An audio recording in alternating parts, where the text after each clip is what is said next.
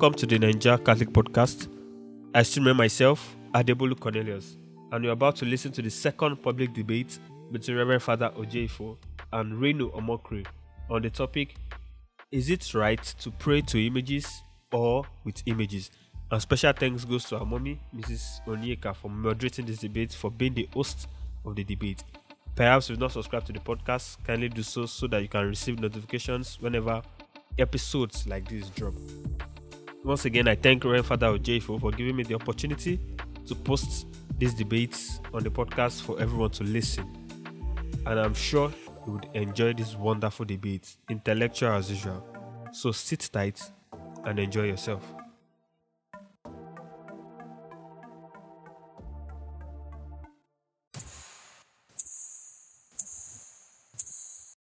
My name is Onyeka Onwenu, and uh, I'm the moderator for this event.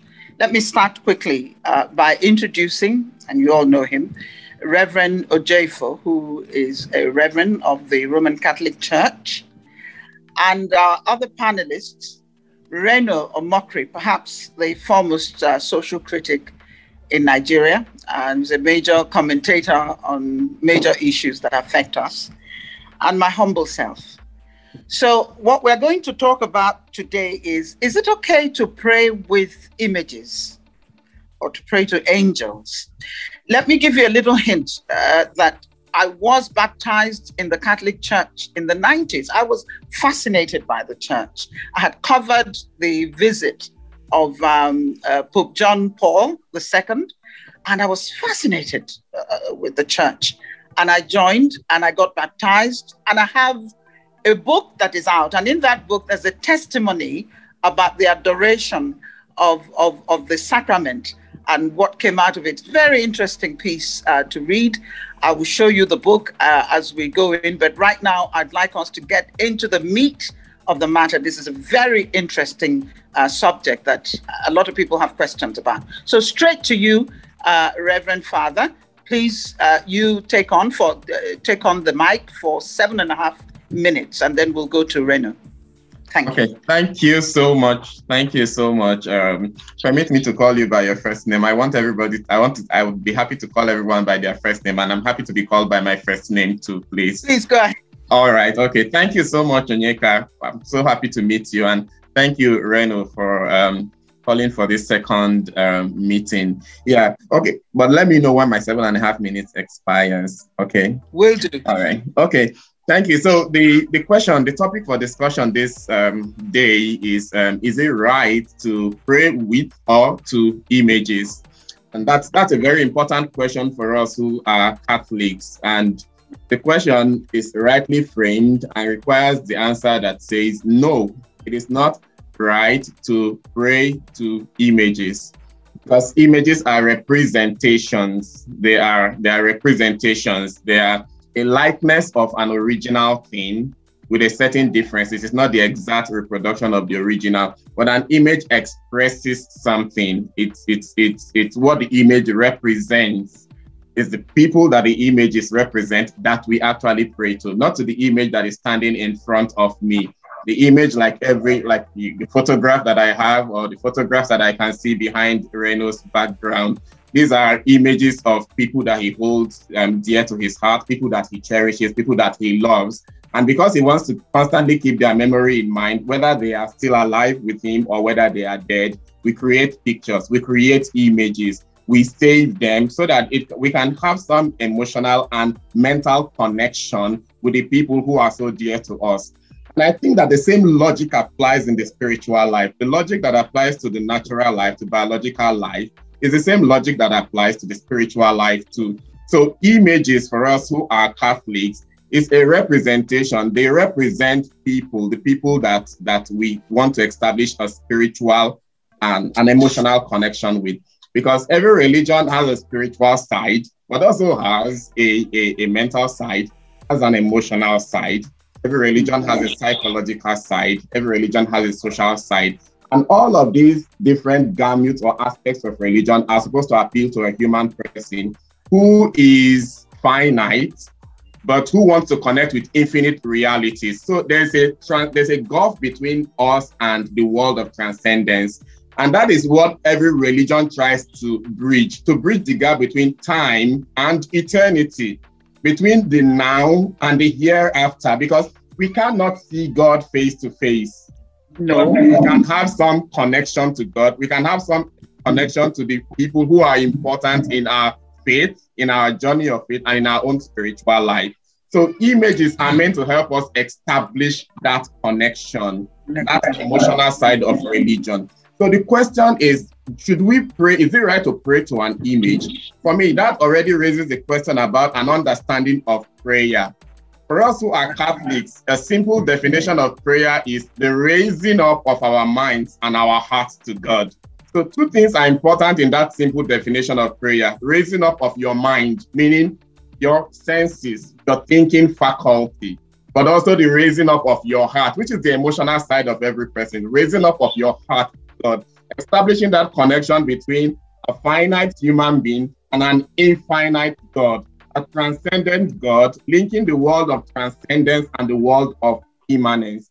So mm-hmm. pray, whether it's to an image, whether it's, whether it's to God, whether it's to a saint, whether it's to a holy person, the word pray, prayer simply means to beg, to make a request, to ask, to appeal, to plead, to supplicate or to beseech.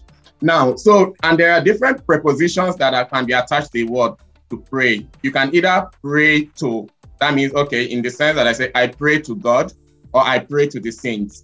You can pray for, meaning that I can pray for someone who asks me to present their intentions or their petitions to God, or I can pray for something. I can pray with, meaning I can pray with my Bible. I am in the mood of prayer and I am praying with my Bible, reading the word of God. I can pray about, meaning I am praying about a request, about a need, or about an intention. I can pray in, meaning I that's the location. I can pray in my church. I can pray in my room. I can pray in my home. So that's about the location of prayer. I can pray like meaning that I can have a model of prayer and I can have an example of prayer. For instance, Jesus, when he was teaching the Lord's Prayer, said to his disciples, When you want to pray, pray like this. So the Our Father becomes a model of prayer. So I can pray like in the words of the Lord's Prayer, in the words of the Our Father. So these are different prepositions to prayer. They are so important because um, it is connected to the topic. So should we pray to an image? No, we pray to God we pray to the saints, but we are not praying to the image that is standing before us because the image cannot talk. The image cannot see. The image cannot hear. But the image is standing as a representation. The same way that I can hold so dear to my heart the picture of my grandmother, and I am talking to the photograph, but I am not talking to the photograph. I'm talking to the person represented by the photograph because the photograph of my, my grandmother held dear to my chest doesn't it's not it's not her, her it's her image but it's her but it's not her and, and that's how well, yeah so it's my okay all right because we have such little time um, okay. It, it, said so much, and it, it's really uh, uh, revelatory what, what you've said and the misunderstanding that we've had about the Catholic Church. Oh, they're always bowing down to statutes, and you've clarified a lot of things. But I'm sure that many questions will come to you. I certainly have one. Okay. But let me move on quickly to Reno Omokri and hear his side. Reno. Okay, well, um, thank you all for listening. And I listened very well to um, Catholic Reverend Ojeifo, and um, he started out as saying that um, the logic behind this, and he explained the logic. I'm quoting him, and he said the logic behind that was to establish an emotional connection. And, um, you know, it says that um, the images, we are not praying, or rather, Catholics are not praying to these images uh, rather, they are praying to God, but you, they're using these images to create an emotional connection. Is that correct, Reverend? Yeah, that's what I said. Yeah. Here's the thing, because you see, the word itself, logic, is is not meant to uh, feature in prayer because prayer is a spiritual thing. So it's a spiritual thing. And then when we're praying and then we're trying to make logic, you know, like it's counterintuitive. Because I'll give you a very good example. You know, um, we, we are praying is an act of faith. faith and logic. You know there is i mean there are two different components of uh, of, of human understanding and human uh, uh, life. So when you say yeah you're trying to establish an emotional connection you know you're not your emotions you know i'll give you a very good example. In john chapter 4 christ said that God is a spirit, and they that worship him must worship him in spirit and in truth. Now, look at that word worship. Prayer is the chief component of worship. It's a chief component of worship. So the first and most important thing about uh, worship is prayer, and then you have praise, and then you have veneration.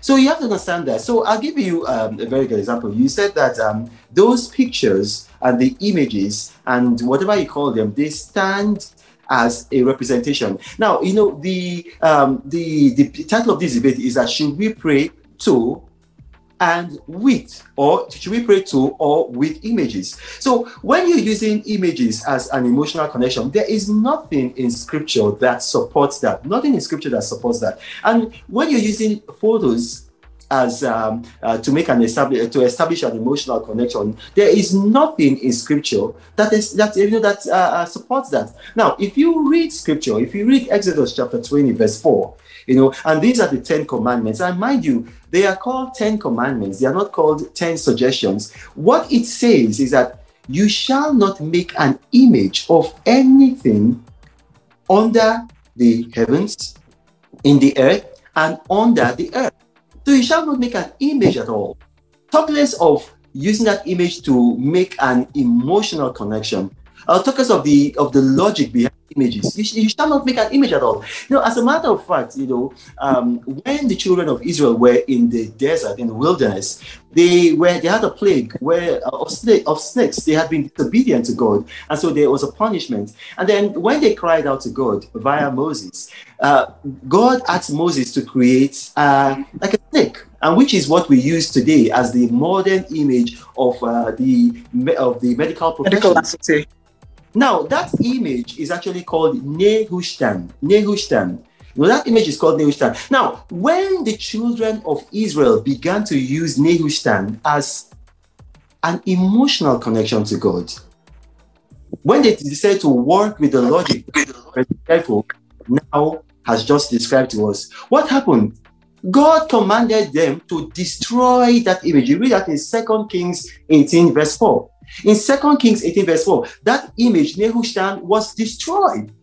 Now, if you, because when it's, I don't only talk about things that I've studied, you know. I, yes, I'm an ordained minister, you know, I've gone to some form of uh, formal training, but I don't rely on that. I study scripture, I study them in the original languages, and I travel, I go for research purposes. One of the places I visited, I traveled to Ephesus in modern day Turkey. It's now called Efes.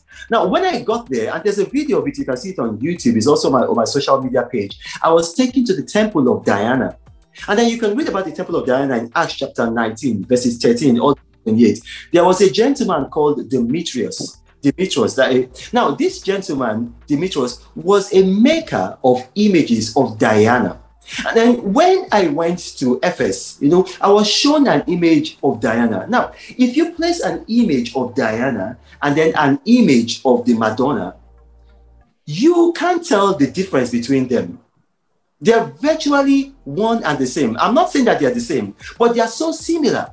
And you begin to see that Paul, when he was in Ephesus, he preached against that. He preached against those images. You don't need them. You don't need them. Like if you see in Mark chapter 12, verse 16, Mark chapter 12, verse 16, Christ asked for a coin. That the name of that coin is a denarii. And then he said, Whose image and superscription is on this denarii? And they told him Caesar. Now, what does that tell you? That means that, I, I mean, in the days of Christ, they had the technology to have images. Yet Christ never prayed to an image, never encouraged or instructed his disciples to pray to an image never told them to make an emotional connection. As a matter of fact, and as I've said before in John chapter 4, he told them God is a spirit.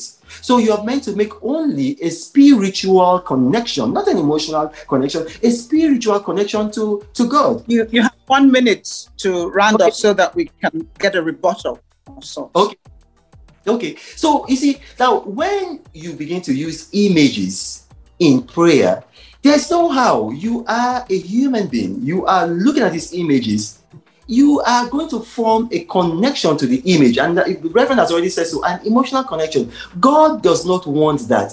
Christ died for us to have a direct relationship with God. You don't need prayer it's you don't need angels. You can go directly to God. God is a spirit, and Job 32 it says, There is a spirit in a man, the breath of the Almighty that gives him inspiration. That spirit in you connects to God. Thank you very much. Thank you. Uh, my goodness, th- this topic is such an explosive one, and I-, I don't know if we can do justice to it just in this session. But what quickly came to my mind was the cloth of uh, Turin that the image of Christ, supposedly it is left on it. This was the cloth that was used to wrap him up when he was buried. And when it was now removed, the image of the crucified Christ was on it. There's still some controversy about whether it's real or not. There's also the handkerchief that Veronica used to wipe his face when he was going through his ordeal. And again, his face came out on that. So the images are there, claimed by some to be the images of the face of our Lord Jesus Christ. Let me have, because this is such a heavy and very important topic, let me go back to the Reverend to see if he can. There were some points that you raised, Reno, that were vital. Let's see if he can quickly uh, uh, talk about those. Thank you so Reverend. much. Thank you. Okay. Um, um, Reynolds says that um, logic is contrary to the spiritual life. Prayer is supposed to be a spiritual thing, and logic is contrary to it. He made mention of John chapter 4, where he says God is a spirit, and those who worship God will have to worship him in spirit and in truth. He quoted Exodus chapter 4, the commandments do not create any image. He spoke about Paul in Ephesus preaching against image. He says Christ died for us, and there's no need for he wants us to have a direct connection to, to God. Yeah. And I will go on to show why Jesus Christ himself is an image. How would you have known about God if Jesus Christ did not come into the world? So from Jesus Christ, we have an image of who God is. But that's, that's, that's an issue that I will address. But the statement he made that, that, that I think that I want to really address, and which for me seems to capture everything he has said, is where he said that nothing in scripture supports the making of images. I have more than 50 biblical passages that I want to cite for this session and um, so the first thing I want to say is that the first image ever made in the Bible was made by God Himself. Genesis chapter 1, verse 26. Let us make man in our own image, in our own image and likeness. And this is God saying it. So the first image ever made, and that's why we call the human person imago Dei, an image of God. That comes from the Latin language. Im simply means negation, ego means the I, but it has an Indo-European root. The word imago has an Indo-European root that says that this is about something that is emulated, an imitation of something, a copy of something. And then in Genesis chapter 2, verse 17, we're told that God took some soil from the ground and formed man out of it.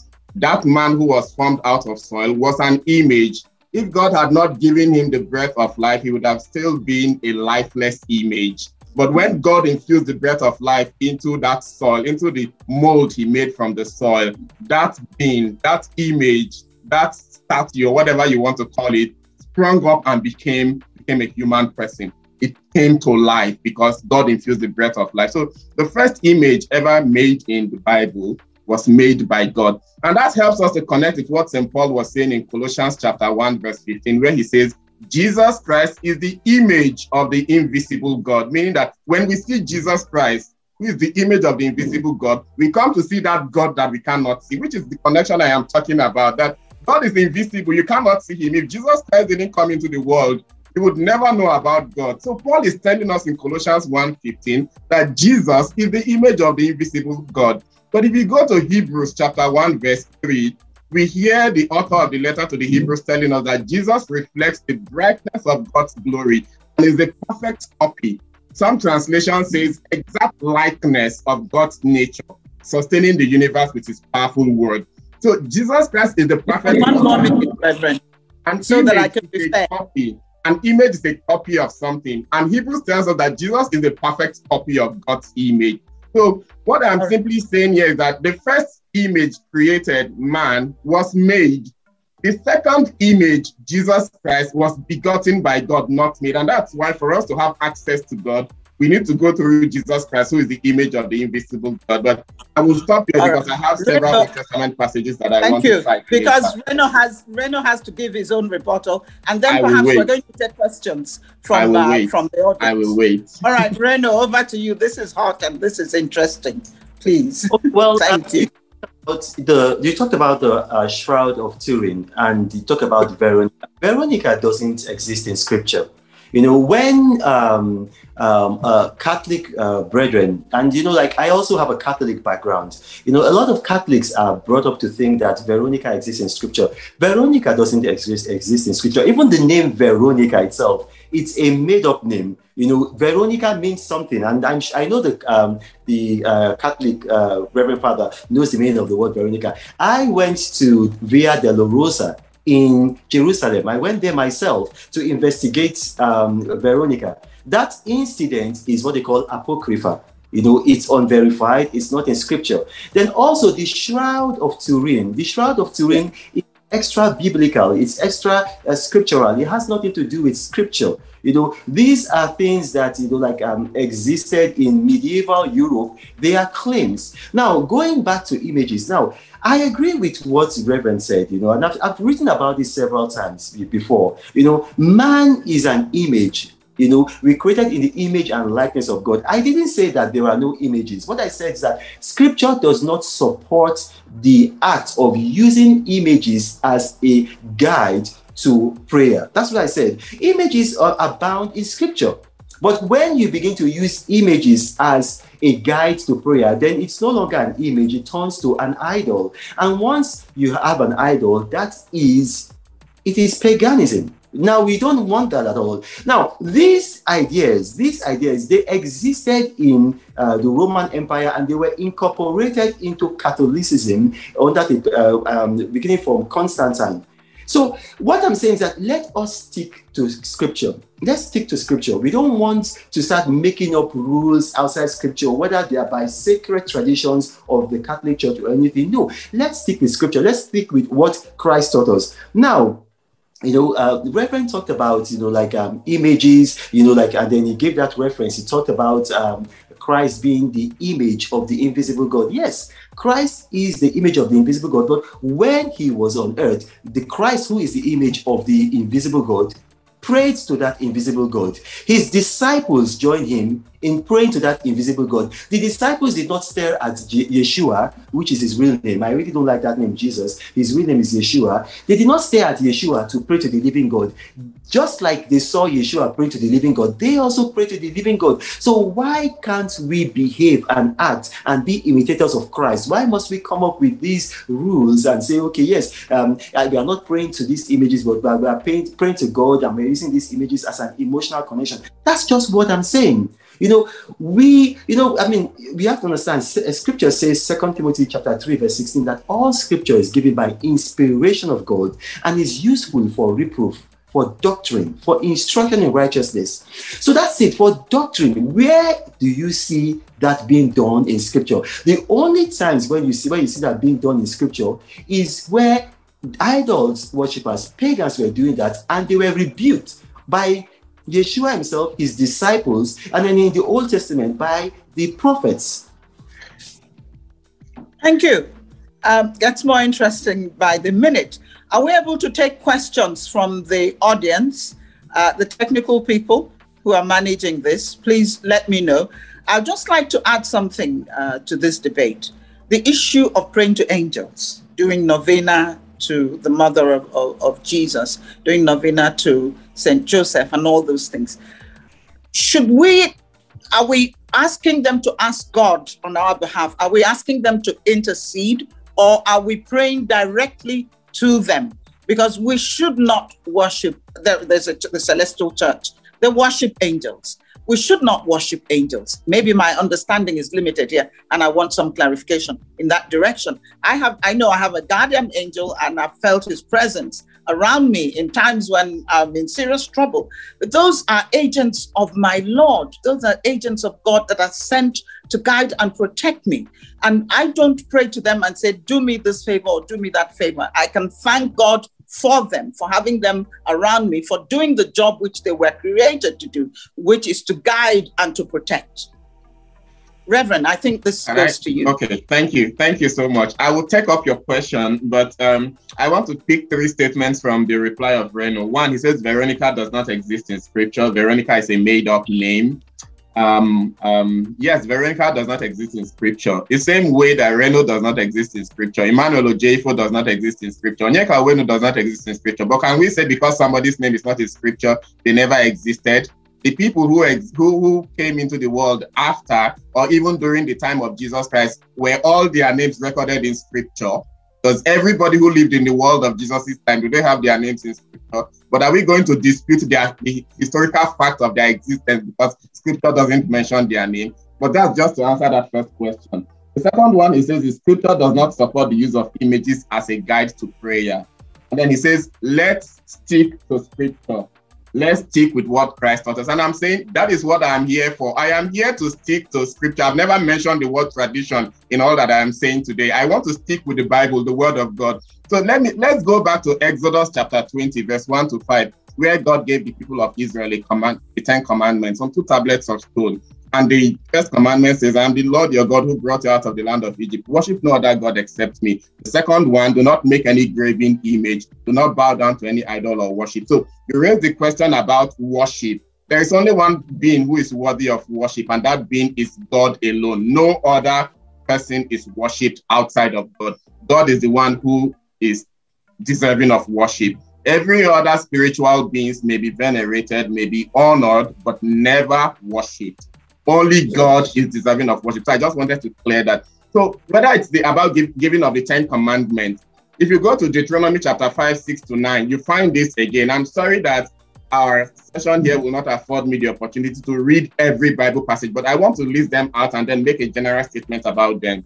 You read Exodus chapter 25 from verse 1 to verse 9, where God commanded Moses to tell the Israelites to make offerings of things, gold, ringlets, all kinds of things for the fashioning of the sacred tent during their journey from Egypt to the promised land. And the Bible constantly tells us that God told them to do. They did all of this according to the plan that God said, I will show you. Go to Exodus 25, 10 to 22. Read from verse 18 to verse 20 about the making of the covenant box and the two winged creatures. God gave a command to be put on the covenant box, the two cherubs Correct. that were fashioned, images that they put on those cherubs. But that's the box of the covenant, which is the symbolism of God's presence with these people on their journey, mm-hmm. 40 year journey through the wilderness. Go to Exodus 26, 1 to 2, where God told Moses to embroider the covenant box with figures of winged creatures. Go to Exodus 32, verse 1 to 6, about the golden calf. Why God was angry with the making of the golden calf? It was because Israel says, This golden calf that we have fashioned, this was when Moses went up to Mount Sinai to collect the Ten Commandments. And the people brought out their earrings, their trinkets, all their bangles and everything, gave to Aaron to make a golden calf for them. And they said, This is our God. They were saying to that golden calf, This is our God who brought us out of the land of Egypt, the calf that we made from your own earrings. So go to Exodus 33 19 to 20. Moses broke the two stone tablets. And then in verse 23, Aaron said that the people asked me to make a God for them to lead them. Go to Psalm 115, verse 2 to 8, where it is said that about the idols of the pagans, they have mouths, but they cannot speak. They have ears, they cannot hear. They have noses, but they cannot smell. Their makers will come to be like them. You find the same reproduction of that um, statement in Psalm 135, 15 to 18. Go to Deuteronomy 4, 15 to 21, about the warning about idolatry. The Lord your God has given these idols to all other peoples for them to worship. But you, he rescued you so that you worship him alone. I want to get a context for all of this. Go to the Shema Israel, Deuteronomy 6, 4 to 9, where it says, Hear, O Israel, the Lord our God is one Lord, and the Lord is the one you must worship. But in verse 8, it says, Tie this, tie this, this commandment, tie it on your arms, amulets, wear them on your forehead as a reminder. Put them on the doorposts of your house and on your gates. Go to Deuteronomy 12, 29 to 32. There's still the warning about idolatry. When I have one minute, tell me, please, so that I use that one minute. Uh, yeah, you do have that one minute now. Thank you. Okay, all right. Okay. Because so, we would like and to then take go some to questions. Second Samuel 6, 1 to 2. That the, the covenant box bearing the name of the Lord God Almighty has two winged creatures on it. And then First King chapter 8, verse 6, that covenant box was brought into the temple of the Lord. There are other Bible passages. Go to, but even the the the the the um the whole um the the episode of the making of the bronze serpent when the people were complaining on their journey and then God used fairy serpent to whip them and then Yes. asked Moses to make to make a bronze serpent and put it on a standard so that anyone who sees it. So the whole point of the commandment about do not make images is God knew that the Israelites were coming out of Egypt where there were mystery religions of people who worshipped images and idols. He says, You should not be like them. Don't be like let let let's finally yeah the, reverend thank you so much you we, we you you've spoken for quite some time i need to be fair to Okay. um, your opponent quote unquote and let him have a, a final uh, say before we go to the uh, questions. That is if he wants to add something or answer to some of the issues you've raised. Mr reno mockery please. Well, at the risk of repeating myself, you know, I've said it before that images do exist in scripture. There's no argument about that. And so we shouldn't be talking about where we're in agreement. Images do exist in scripture. And I can even quote more scriptural verses, you know, than um, Catholic Reverend has uh, uh, quoted. I can even quote them in the original languages. But what I'm saying there is that nowhere in scripture are those images to be used as prayer aids are those images to be used as prayer guides. Now one of the things he mentioned was where god said that bind them ab- ab- about the tablets um, of your um, clothes and then uh, about your head. Yes scripture itself he said as a reminder as a reminder that's the word. And i'm glad you used that. Scripture itself is a reminder. You know prior to when to the time scripture was written people used to memorize scripture. It's a reminder Joshua 1 8 is, uh, says that uh, this book of the law shall not depart from your mouth, but you shall meditate on it day and night, so that you shall observe to do all that it says. It's a reminder, but it's not meant to for you to okay, you put an angel and then you begin to look at the angel, you put a candle or you put a statue of Mary. First and foremost, we don't even know what Mary looks like. I went to um, the house that Mary lived in with uh, John. I went to that house and then there's there's no image. We don't know what mary looked like. Now if you read scripture you know that the thing that satan loves the most is worship.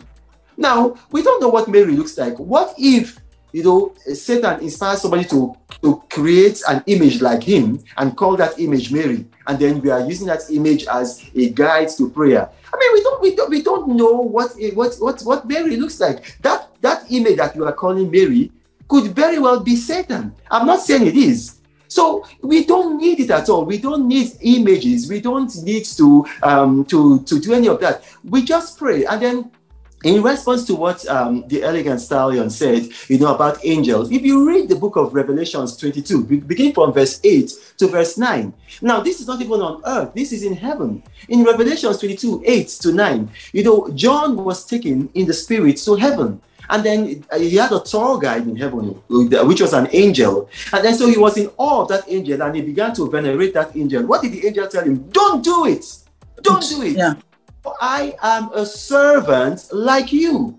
When Christ was on earth, you can read it in the book of Mark, you know, his mother and his brothers, they came to him, you know, and then the people who were there told him, ah, your mother and your brother and your sisters are out there. And he says that, who are my mother and my brother and my sister? Anybody who does the will of my father in heaven is my mother brother. So Christ himself was not even giving veneration to his mother more than like uh, um yes he respected that she was mother but he was not giving veneration she had no part to play in his ministry in terms of now i'm not saying she had no part to play in his ministry they you know when they called the woman who ministered to him at the end she was there but he had no part to play in his ministry as an evangelist, as uh, somebody who was a leading prayer or who was no.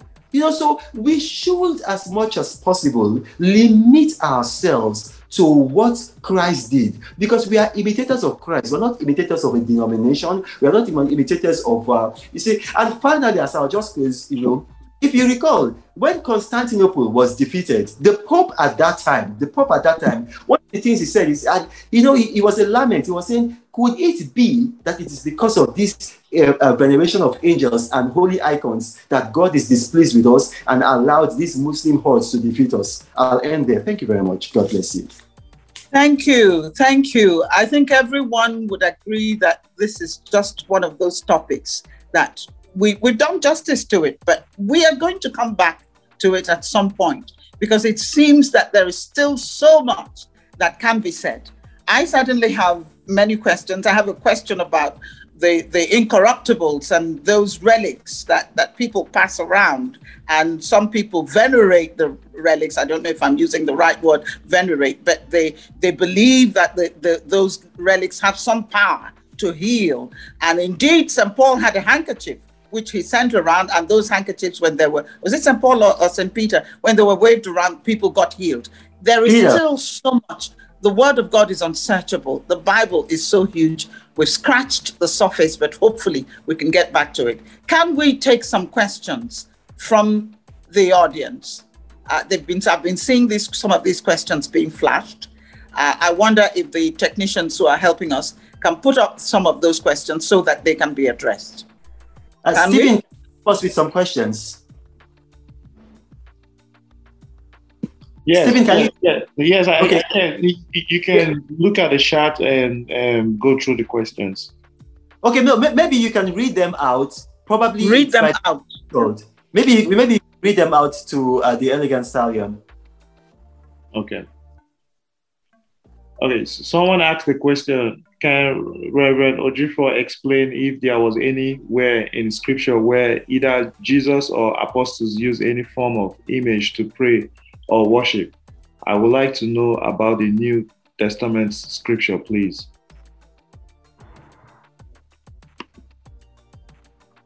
Uh, just before you Can answer, we have so two questions so that I, I, can't see I can't see the elegant stallion. You are no longer appearing.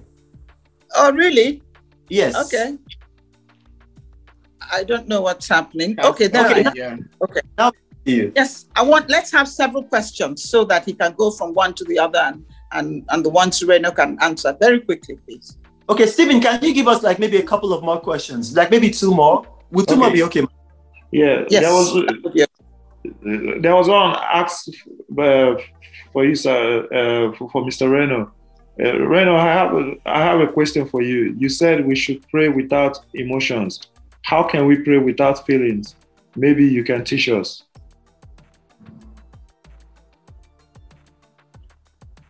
Okay, uh, let's take these two before we run out of time completely. Let's deal with these two, please. Okay, can I go first? Yes, please. Okay, thank you. So the question is asking if there's anywhere in the scripture in the New Testament where we are asked to pray with images. Now, that's that's the problem of biblical literalism. When you want to read the Bible word for word, everything for word. So you expect Jesus Christ to tell you that you should have bread and tea as your breakfast in the morning. You want to see in the Bible where you are told that you swallow um, semovita and and um, egusi soup in the afternoon.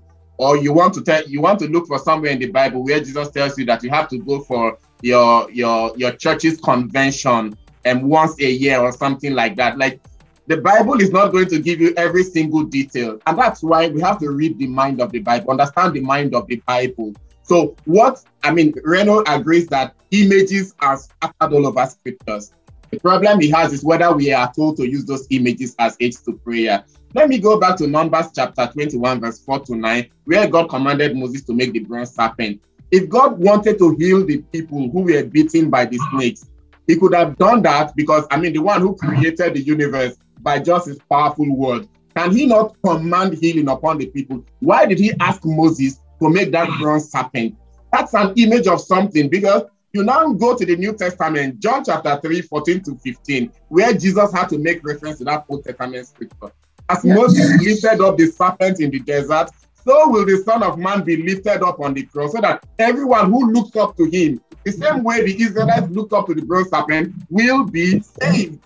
So that's an image in an Old Testament that has a relevance in the New Testament. If Jesus can make an explicit reference of a bronze serpent in the Old Testament, using it to even refer to himself lifted up on the cross, do we need to now wait for Jesus to tell us that images have a place within the worldview of our spiritual experience? That's one. The second, and which is where I'll probably stop, the um, Bible passage I will take will be Acts chapter 17, verse 16 to 34, particularly verse 22 to 23, where Paul was in Athens at the Council of the Areopagus. And then he was speaking to them. And then he said to them, As I walk through your cities, and admired your sacred monument. This is St. Paul, a follower of Jesus Christ, saying he's admiring the sacred monuments of the pagans in Athens. I admired your sacred monuments. I saw an altar on which it is written to an unknown God. So there's an altar, there are monuments there, and there's an altar to an unknown God. He says that which you worship, even without knowing, is the God that I now proclaim to you. So you can see the transposition. Paul is using an altar in a pagan city dedicated to an unknown God to say, that God that you do not know, but that you worship, is the same God that I have now brought to you. So I'm saying, look at the worldview of the Bible, the spiritual worldview. What is the Bible saying to us by giving us images? Which goes to the point I am making that which is why we call these things sacramentals in our Catholic Church, meaning that an invisi- a visible sign of an invisible reality, something that we can see, but connecting us to something that we cannot see. But let me end with a very important thing that Reno said that I think that I should I should address, where he says that Jesus did not give um, any special role in his ministry to his mother Mary. We don't know what Mary looks like. And I'm saying, do we know how Danfodio, Usman Danfodio looks like? Were we in existence when he was in existence in the 1800s and 1900s? But today we see pictures of um, of of um, Usman Danfodio, of Ahmadu Bello, of um, Nnamdi Azikiwe, even of children who were not born, and they're able to tell them that this is the image of, of Nnamdi Azikiwe, this is the image of Aminu Kano, and we believe it. But then we don't want to agree that of people who existed in the time of Jesus, because we do not have iPhone 13 Pro Max, we cannot know their images. Did God not reveal himself throughout history to special people? Has God not revealed himself? In the 2000 years of Christianity, is God not constantly revealing himself? Many of the places that my friend and brother Reno has traveled to are places that are very important for Christian heritage, where important things have happened in the history of Christianity. Why i mean what's the point of going to those places if there is not a special manifestation of god in a particular place or in the life of a particular person? And then to say that god did not give mary a special role three places i will mention in scripture. First john chapter 2 verse 1 to 11 wedding feast at cana in galilee who was the one who made that intercession that made jesus to perform his first miracle even when he it was, mary. it was mary that's number one did we not find mary at the foot of the cross did we not find Mary in the upper room with the disciples preparing for Pentecost? Why was why did the Acts of the Apostles have to mention? Why did they have to mention Mary? Because she was the one who conceived Jesus by the power of the Holy Spirit, and only she can guide the apostles to receive the gift of the Holy Spirit on Pentecost Day. So that statement in the Bible about Jesus saying, "My mother and my brothers are those who hear the word of God and keep it," is a very powerful confirmation of the importance of Mary in the salvific ministry of Jesus. To say, All who right. else did the will of We God in this world better than Mary? Right. Tell me that other person who did the We will of God in this world better than the mother of God. Thank you. Thank you very much. Very powerful arguments here. Reno, your turn, sir. Well, um, so um, the issue is this. Um, uh, we know what Uthman Danfodio looks like, and that's why I like to deal with uh, facts, you know, what I've researched. Um, Uthman Danfodio was actually photographed in his lifetime, and I'm not sure that it's um, it's it's appropriate to compare um, Uthman Danfodio with Mary. You know, even in the Quran, they have an Ayat Maryam, a whole uh, chapter uh, written about Mary. So I'm not very sure it's uh, it's right to do that, you know. But what I said is that Mary, as a person, we do not know what she looked like, and even beyond that, Scripture does not tell us to uh, venerate her and make images uh, about her. And I've, I've said enough about that, so I don't want to repeat myself. You know, now uh, going to the question that was asked, you know, it, it said that uh, I should teach uh, you how to pray with emotions. You have to understand that you know, we go by scripture, and in scripture, Hebrews 11 6 says that without faith, it is impossible to please God. What pleases God is not emotions. What pleases God is faith. So the only thing God is looking for in your prayer is faith. That's why the fastest prayer to be answered was the prayer of the woman with the issue of blood. She did not even speak. She just said within her heart. So she did not, there was no, there were no words. So all God saw or felt was the faith. And then, you know, if you look at the situation when, um, uh, after the feeding of the 5,000 men, you know, when uh, Christ was now going over the sea, you know, to the boats, you know, when Peter saw him, you know, and then Peter is not even his real name, it's a made up name. The, you know, I, I don't know why, they, but the real name is uh, Cephas. When Cephas saw him, you know, and then um, the other disciple said, Oh, it's a ghost. And then, you know, Cephas said, uh, uh, If it's you, Lord, bid me to come. And then he bade him. And then, so by faith, you know, Cephas, who is called Peter in the European Bible, began to walk. But what happened when he saw the wind boisterous? He began to be afraid. What is afraid? Fear. Fear. What is fear? An emotion. So when emotion came into being, he started to sink. But when he was dealing with only faith, he was walking. Now you have to understand this: is that you know you see, if it begins to rain right now, you're going to stay in your house. You're not going to go out. You, you're going to wait for the rain to stop before you go out. Why? Because the rain is temporary. So now, when you are feeling afraid, it's like you're you're raining. You know, it is rain. You know, anger, fear, depression. You know, overexcitement. These are emotions now, emotions are not permanent fixtures in your life. They don't, they don't, they don't live with you. If you entertain them, they will stay longer. If you starve them, they're going to go. So that's why when if you see the only prayer of Christ that God did not answer was the emotional prayer at the cross. My God, my God, why hast thou forsaken me? Eli, Eli, this is in the Hebrew, Lama Tabak Sani.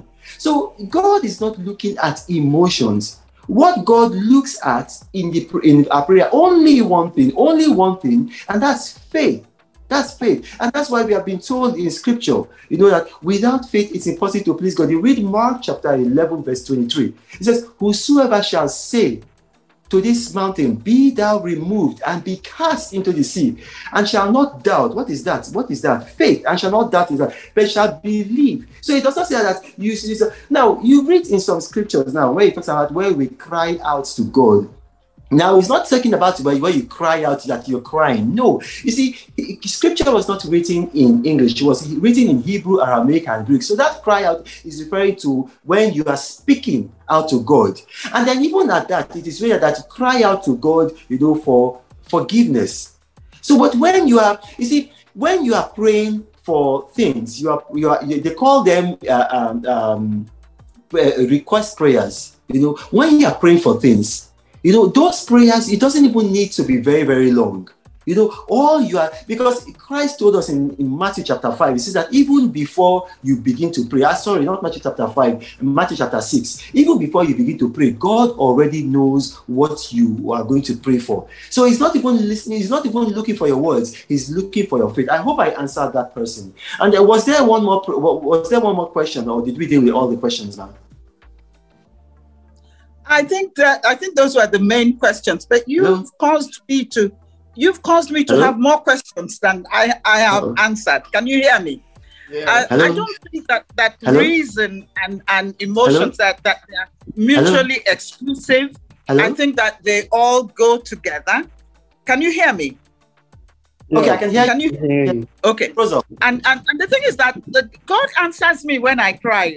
There's a certain kind of cry that I do and he answers immediately. It's just that I try not to do it too many times because then he knows I'm putting it on because he answers very quickly to that kind yeah, of crying.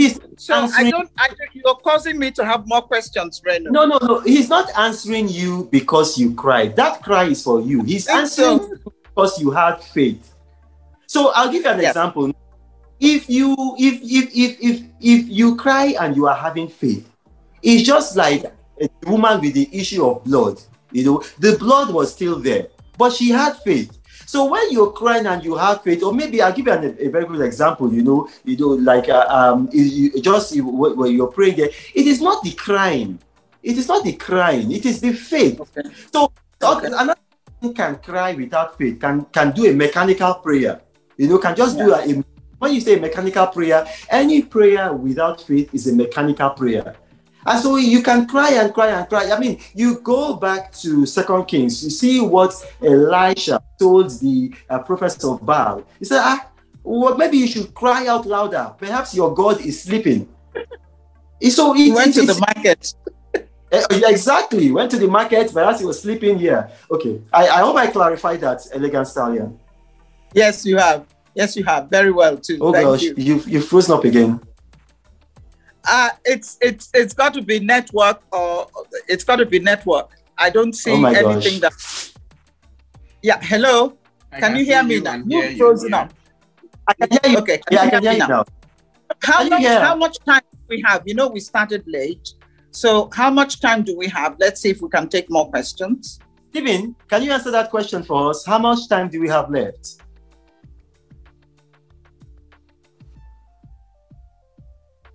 Stephen? Yeah, I believe um maybe like uh, 20 minutes. Oh, okay. That's that's plenty of time. Can we take more questions then? Because I see them coming up. Okay. Can I make a quick response, or do we have to wait for the question? Go ahead before he comes on. Go ahead, sir. Okay, thank you. Um, the whole, the whole, um, what brought about this whole discussion about emotion was my opening statement that there is an emotional side of religion, and I used the word logic also. That that prayer is logical, which is why Jesus taught Yes. the science and the art of prayer. It requires the following of certain rules, and that's why he taught parables about prayer, where he, he gave us the parable of the tax collector and the um, the the the um, Pharisee who went to the temple to pray. Why did God answer the prayer of one and did not answer the other? It's science, meaning that you follow certain rules.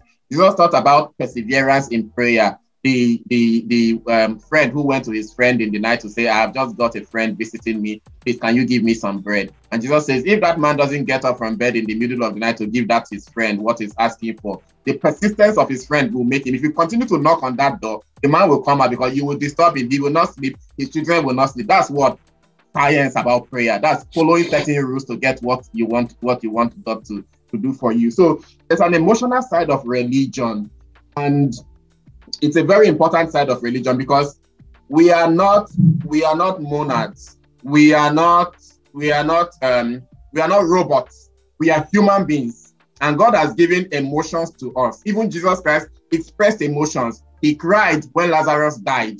He knew he was going to raise, raise Lazarus up. Why did he have to cry? Jesus cried on the cross. That's emotion he's expressing. At the Garden of Gethsemane, he was sweating blood. What other emotion? What other is that not emotion? There are psalms of lament in the in the Old Testament. People who are shedding tears. Is the people of Israel in Babylon under the weight of slavery. They were crying to God for liberation. Yes, faith is important. There's no dispute about that among us. That faith is the bedrock of answered prayer. But faith does not dispense with emotions. People have to express how they feel to God. When God said to Moses, I have heard the cry of my people in Israel. I have heard, I have seen what their taskmasters are doing to them. I want you to go and release them. Why did God, were the people of Israel of Israel who had not even known this God who was coming to liberate them? Did they even know about him to even have faith in him? What did God hear? Not their faith in the first place because they didn't know him. What he heard was their cry. I have heard the cry of my people in Egypt. That's why I want to go and save them. But all of the healing of Jesus in the New Testament were done not of people who were expressing emotion. The raising of Lazarus, the Syrophoenician woman who was crying about her daughter, who uh, her, her, her, her daughter who was sick, and say, "Jesus, please come and heal him." The lepers who cried to Jesus, "Jesus, Son of David, have pity on me." Even the woman with the issue of blood, was it not faith and emotion that led her to Jesus? The woman who was so there are hundreds Re- of we have decided that both are not mutually exclusive. exclusive. All we have come Yeah, to but, the uh, conclusion that both are needed and can go together. But the point that Reno was making, I think, was that you can do all the crying you want to do. if there is no faith Okay, there, God is not going to answer be you. moved. We are by- both agreed on that. Faith is No, I think we're all on the same page. Yeah. Can I respond to it? Go ahead. Okay, so you want to say um, something, Reno? Yes, let, let me respond to him. You see, um, but he, the first thing that he mentioned was Lazarus. Now, Christ did not cry because Lazarus had died. No, that's not why he cried. If you read the verse, that's that's that, that's in John chapter 11. He knew Lazarus had died three days before. He told his disciples, even when he was not there, he knew what made him cry. And you read it, you read it in the verse before when he told his sister that you will um, that uh, that you know that uh, he, she was going to see her brother again, and then her sister told him that I know I will see um, uh, my brother again, and they said, Lord, if you were here. If you were here, my brother would not have died. And then Christ, uh, Christ wept. Why did he weep? He wept because of the unbelief of Lazarus' sister, because she believed that Christ needed to be there for her brother to be healed. Now you go back to the um, to the the issue of um, the uh, Roman centurion. Why did Christ say that that Roman centurion had more faith than anybody in Israel? Because when the Roman centurion told him about his servant, Christ said, "Okay, I will come with you." And then the man told him, "No, don't come with me. Only speak the word, and then my Right. servant will be healed." Now that was faith, but you see, the reverse was what was happening with Lazarus' sister. She was saying that you needed to be physically present here before your power can work. Your power cannot work when you're not physically present. And so you see, Hebrews 11 6, without faith, it is impossible to it, it is impossible to please God. Also, the opposite of that is true. Doubt, doubt hurts God. So Christ was not crying because Lazarus had died. He was crying because of the unbelief, the unfaithfulness of his sister. That's it was that doubt. You know that she she believed that he had to be here. And then you mentioned the Syrophoenician woman. Look, the Syrophoenician woman, she came crying and she came crying and she came crying. But what did Christ tell her at the end? He said, Go, but for your faith, your daughter has been healed. He did not say, Go and read it there. It's in that verse. He said, For your faith. He did not tell her for your crying. He said, For your faith. You also mentioned the lepers. What did Christ tell the lepers? He said, Believe that I am able to do this. And they said, Yes. He said, Okay, go. Your faith has made you whole, not your crying. Then he also mentioned when the children of Israel were crying in um, in Israel. No, it was not literal crying that that that that the scripture was talking about. And this is why I encourage people. And when I say this, I know it kind of upsets me sometimes. So people say that I'm boasting. I said, but why? Why you say I'm boasting? I read scripture in the original languages. It's not a matter of boast. I do it because I love God. Now, when you read it in the original languages, the word that you are using there is not the crying of weeping, emotional. It is that they are speaking Crying out to, they are praying. So, what I'm saying there is this is that God is looking at only faith. I don't, I mean, I'm not going to now say, okay, that's not what I mean, that's not what I mean. No, this is what I mean. The only thing that God is looking for in your prayer is faith. Without faith, your prayer is mechanical. Thank you very much. Thank you. Right, we maybe have uh, 10, 15 minutes left. Um, b- both are, are our panelists, I mean, you're just powerhouses here.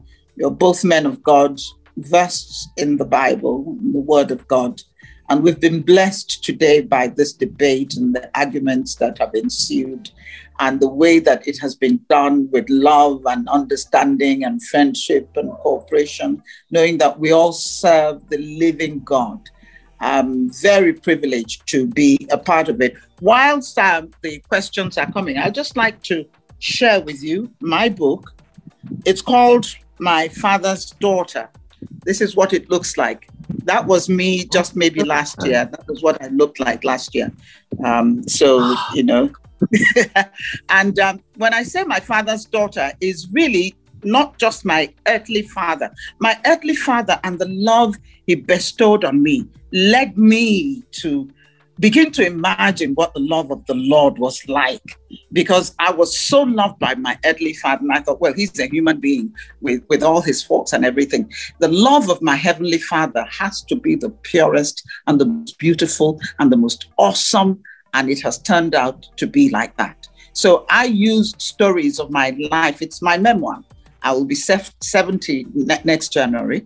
And so I felt it was time to write it. And I used the lessons, some of the good things and some of the bad things that I've gone through and the lessons I learned from them. But you see a thread running through, and that is the work of the Almighty God in my life, in everybody's life, because we are all created for a purpose. So I would encourage you, if you have a chance, it's on Amazon. I'd also, at the end of the program, give you a number where you can reach us and we'll make sure that it gets to you at a discounted rate. I, I know that um, Reno has a, a, little girl that he dotes on.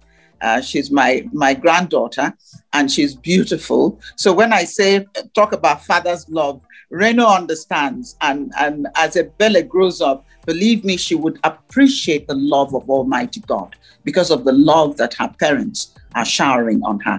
And I'd like to reach out to everyone in this audience. If you have a child, love them. If you have a child near you, love them. Particularly fathers and daughters. It's a special thing that we share. And we, daughters are the best even if they're married, they'll still think about their parents. They'll still look after their parents. Boys are good too. Unfortunately, for well, I, I wouldn't say unfortunately. I have I raised three boys. I have two of my own, but uh, I don't have a girl. But now I have little Ebele coming up. There's hope for me. So there you are. Are we ready for more questions, please? Uh, no, before you go, can, can, you give them the number, the phone number now, and then also okay. at the end? All right. Okay, that's fine. That's zero eight one oh, no. zero nine zero four zero eight one five. I repeat, zero eight one zero nine zero four zero eight one five. Just reach me, leave a message there, and I shall attend to you personally. Yes, that's the correct number on the screen right now. I will personally attend Now, numbers. Yes. So you can read it. Yes, Somebody put the number on screen. Mm, somebody yeah. put the number on screen. Yeah. So there you go. It's been a wonderful afternoon. Can we please take a few more questions because uh, I'm sure there are many more um, coming from the audience. Our technical people, are you ready? Yeah. Okay. I'm, I'm looking for the questions. Hit us with more questions. Are the questions coming? Okay, uh, there's a question um, from Dominic. Okay.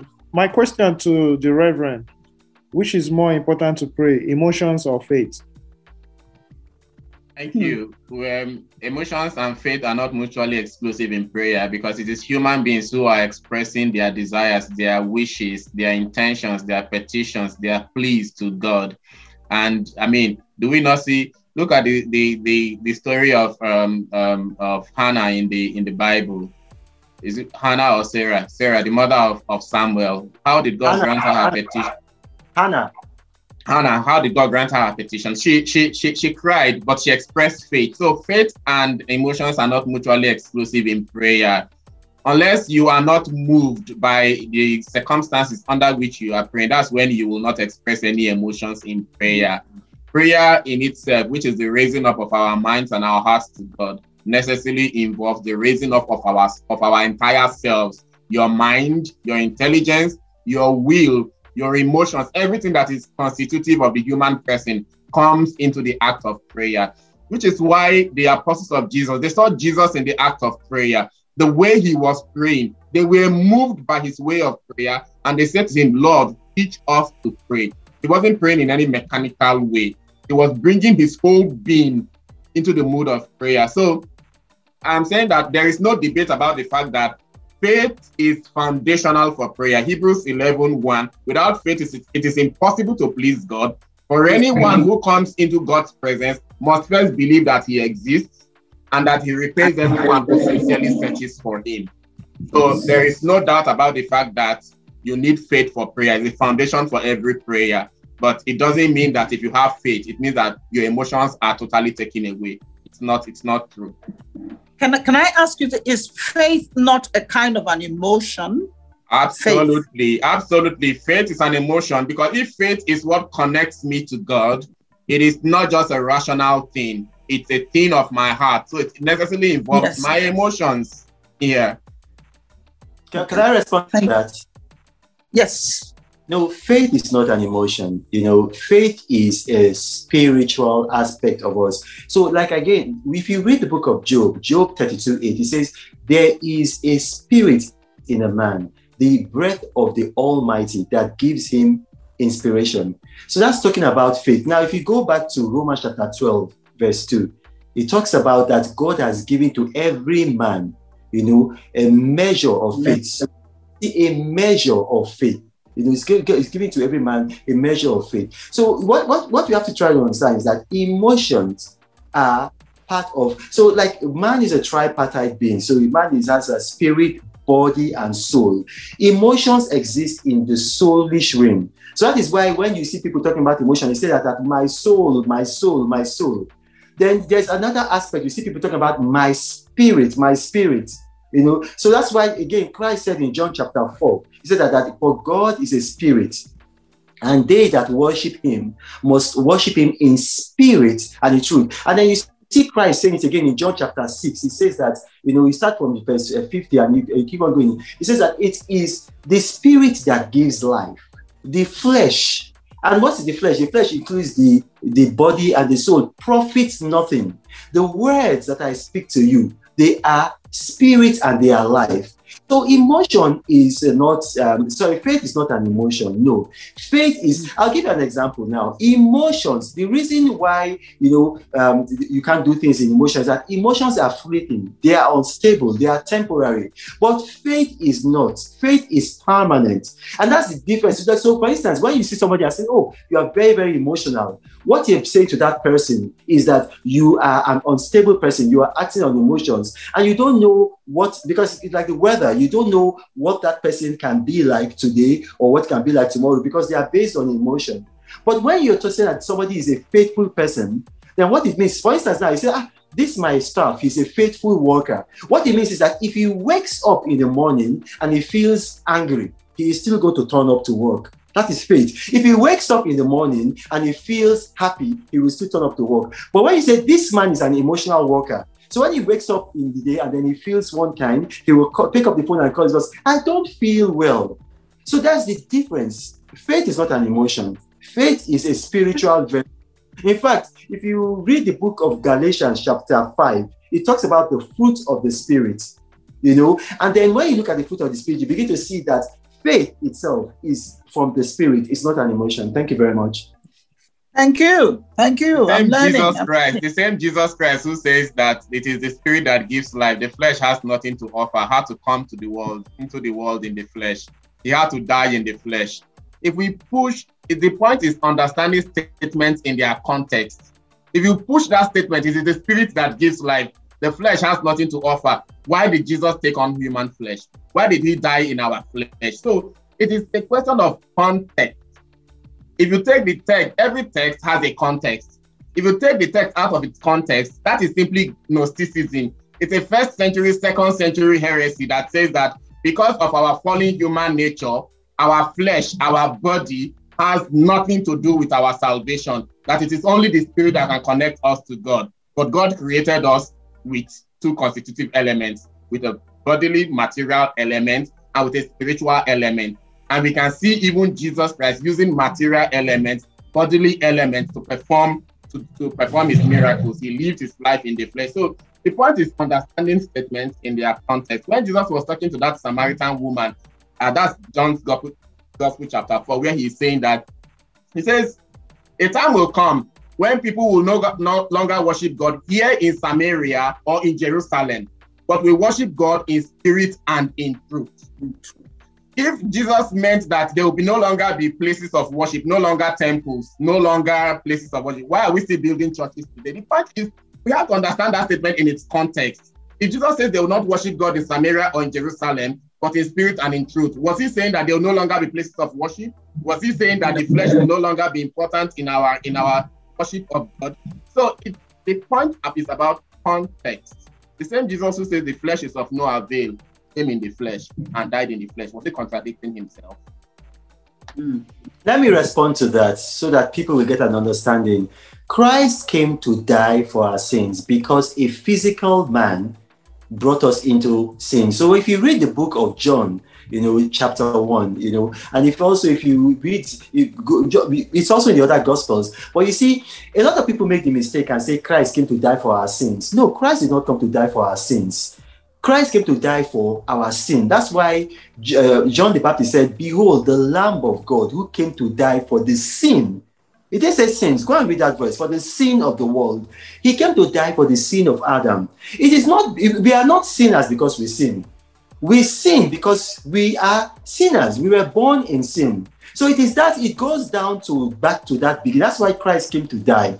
Now, when Christ was talking to the Samaritan woman, and he said that a time is coming whereby you shall not neither in this mountain or in Jerusalem pray. He was talking about the act of Christianity, whereby look at that word, the body of Christ. You know, the body of Christ, ecclesia, ecclesia that the ecclesia is not a building the ecclesia is within us the kingdom of god is within us so when we have faith in our spirit he says, so that's why he said that, that you know that for God is a spirit that they that worship him must come to God. So it's like some people now when they call the church the, the what they call the physical um, um, um, structure the church. No, that's not the church. The church is Reverend Ojeifo uh, and then the elegant stallion Onyeka Onwenu and Reno Omokri and all these wonderful, handsome, beautiful people who are here with us, all of us be living together. That's why you see Matthew 18, 18, going all the way to 19, where two are gathered in my name. You know, it is that gathering. Yeah, that's what Christ is mentioned. That is the context. So again, I say it's very clear. You, I mean, you don't have to take my word. Go back and read Galatians chapter 5. Read it all the way to the end Faith is not an emotion, faith is a spiritual virtue. Thank you very much. God bless you. Wow. Um, I think we're just about coming to the end of this meeting. What a great meeting it has been. Uh, let's go back to the original uh, topic we had. Is it right to pray to images? The clarifications came tumbling out. You are not praying to the images, you are using the image as a representation of the spiritual side which you cannot see. And that is how you are connecting. You are not necessarily praying to those images. That was part of what I heard. And Reno debated that there was just no point for those images at all. You serve God, you worship Him in spirit and in truth, and that simply should be enough. I added that the veneration of, of statues, of veneration of saints, and praying to angels also was one of the things I found confusing about the Catholic Church. But those, I think I have a clearer understanding of the context in which such such prayers are made and in which the church sanctions it. I still am I still have a lot a long way to go. And that's why I said that at some point, if you don't mind, that we will come back and revisit this issue and maybe bring someone outside the two wonderful panelists. My God, your guys are strong. I mean, when Reno is talking, I'm like, yeah, yeah, yeah. And when the Reverend is talking, I'm like, yeah, you are both right. And that's the beauty of an argument that is done with the right intentions. So I'd like to thank you for inviting me to moderate uh, this meeting. I've learned a lot. I have learned a lot. You're never too old to learn, and you never stop learning. And I hope that the audience and I could see your comments and you the, the level of your participation was actually quite um, energizing. Uh, I saw all the arguments that came tumbling out. Uh, some of them I didn't quite read very well. Some of them were funny. Uh, some compliments. Yes, thank you very much. I'm aging gracefully. Glory be to God. May we all age gracefully. I'd like to say to people, you know, you should respect old age, you see, because if you don't grow old, you die young. Nobody wants to die young. May we all grow old gracefully and grow with even greater knowledge. May the church continue to serve the people that it's placed here to do and to reach out to them. That's one beautiful thing I love about the Catholic Church is the outreach to people and helping people all over the world. Um, I don't want to say exclusively that's a Catholic thing, but it's one of the things I admire. Reno, you've done very well. Truly, you're a man of God and widely read. May you continue in this, your strength, and giving us this kind of platform to come together every now and then. You're serving God and you're serving humanity. Reverend, Thank you are just one. You're too Thank much. You. Thank, thank you. Thank uh, you all. Just before I go, I saw someone asking for a complimentary copy of the book. You have to understand yes. something. You know, if look at how much money Wizkid, Davido, and all of these people are earning right now. They are earning all this money because people like Onyeka Onwenu, Sunny Ade, uh, Sonny Okosun, and uh, Fela, uh, the late Fela Kuti, they built up Nigeria, Nigerian music industry. But you know, in all fairness, they did not have the kinds of remunerations that people like oh, Wizkid and Co are getting now. And so, you know, it's it, we are not we don't want to wait until when they die before they benefit from their labors. So if to start asking for a complimentary copy, you're not being fair to her. Let her enjoy the fruit of her labor. Now, I have copies of the book too. You know, I, I, have copies of the book. If everybody starts getting complimentary copy, how is Auntie Onyeka you're going to make money? So please, uh, I urge all of you, uh, please, you know, it's not too expensive. Don't ask for complimentary copy. Buy the book. Let her chop, you know, from her labors while she's still alive. It's not when she dies that we'll now start saying, oh, what a lovely woman she was. One love really blew me apart. Gogo took me here. Reach out into your pocket and Gogo, the woman. Mm-hmm. I promise you, it's a beautiful book and very enjoyable to read, and you will learn a lot. It will blow your mind, I assure you. Um, the the first number, the number again. Sorry, to buy the number, the number again. Zero eight one zero nine zero four zero eight one five. You would love it. You would. I promise you that. The first edition is only 6,000 uh, naira. The second edition is 12,000 naira. Printing books in Nigeria. The publishers don't do nothing for you. You are financing everything. It's very expensive, but it's worth doing because at the end of the day, let people learn from your experiences. Let them learn from your, your mistakes. Let them learn from the things you've done right. Uh, I did it for the younger generation. It's a very, very important book to me in that way. So I encourage you to spend that money on it. You wouldn't regret it. Um, can you now give us your commitment that you will buy? give us your commitment that you are buying the book. This book? Yes. I am buying 20 copies of the book and I will distribute them to people who want. I'll buy 20 copies. So I, will, I don't know how to find a way to send to some people who are asking for complimentary copies. I will, I will, if you get their numbers we'll, of we'll the, the chat.